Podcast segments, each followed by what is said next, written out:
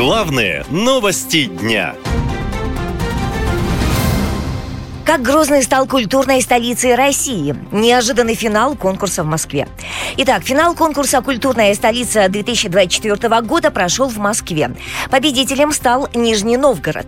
А вот культурной столицей России 2025 года заочно объявили город Грозный, столицу Чеченской Республики. Такое неожиданное решение приняла комиссия. Как сообщает государственная чеченская телерадиокомпания «Грозный», организаторам конкурса понравилась презентация города года, а именно национальные танцы, пение и яркое видео.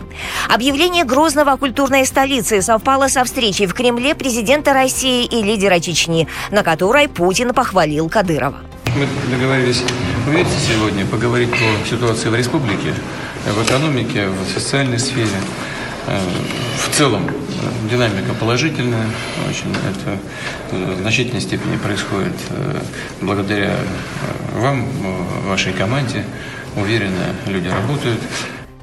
Определение культурной столицы года наперед без проведения соответствующего конкурса – это уникальный случай для мероприятий подобного рода, говорят и сами участники конкурса, и журналисты. Отмечу, что конкурс «Культурная столица года» проводят при поддержке президентского фонда культурных инициатив. Победитель получает дополнительное федеральное финансирование. Выбор в пользу Грозного как культурной столицы России после скандального видео, на котором сын Кадырова избивает в СИЗО студента из Волгограда, Никиту Журавеля политологи расценивают как символы благоволения власти, призванные сохранить лояльность чеченских элит к Кремлю. Косвенно это подтверждает и отказ пресс-секретаря президента Дмитрия Пескова комментировать резонансное видео, отмечают эксперты. Историю с сыном Кадырова комментировать не буду. Пожалуйста, ваш вопрос. А почему не будете, не подскажете, Александр? Не хочу. Хорошо, спасибо.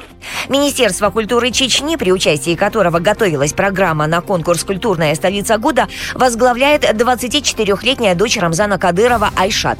А мэр Грозного – его дальний родственник Хас Магомед Кадыров.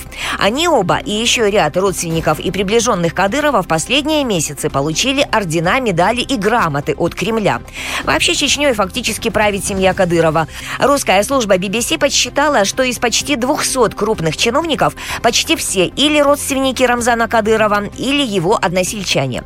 Имея поддержку в Москве, Кадыров сохраняет в Чечне монополию власти. За ним закреплено эксклюзивное право на насилие. И в России это становится нормой, говорит журналист Вадим Дубнов.